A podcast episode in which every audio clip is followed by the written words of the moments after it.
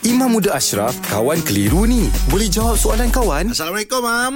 Waalaikumsalam warahmatullahi wabarakatuh. Okey, Mam. Ni ada soalan daripada Herina Yusrina binti Abu Seman. Okey, hmm. soalan macam gini. Saya pernah dengar berpuasa sunat pada hari Jumaat sahaja tanpa mengandingkannya dengan hari sebelum atau selepasnya adalah makro. Hmm. Jadi adakah makro juga sekiranya kita mengadakan puasa pada hari Jumaat tanpa menggandingkannya dengan hari sebelum atau selepasnya? Baik, sebelum tu saya jawab berkenaan dengan puasa pada hari Jumaat secara tunggal. Okey. Tanpa mengiringi sebelum dan selepas maksudnya dia tidak puasa Khamis dulu hmm. ataupun kalau dia puasa Jumaat dia tak buat pula hari Sabtu. Okey, kenapa ulama memakruhkan? Salah satu sebab Jumaat sebahagian daripada hari perayaan, hari raya umat Islam. Okey. Jadi kalau sengaja dengan pada hari tersebut kita nak puasa mm maka tidak digalakkan. Yalah. Cumanya dalam kes berkaitan puasa wajib. Puasa wajib tidak menjadi kesalahan. Puasa wajib itu maksudnya qada puasa. Dan nak puasa saja pada hari Jumaat.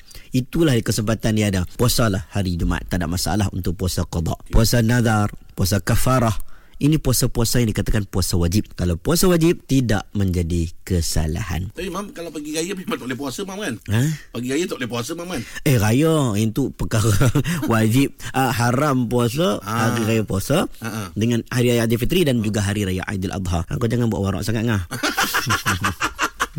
Terima kasih, Mam. Alhamdulillah. Selesai satu kekeliruan. Anda pun mesti ada soalan kan? Hantarkan sebarang persoalan dan kekeliruan anda ke Sina.my sekarang. Kawan Tanya Ustaz Jawab dibawakan oleh Telekong Siti Khadijah.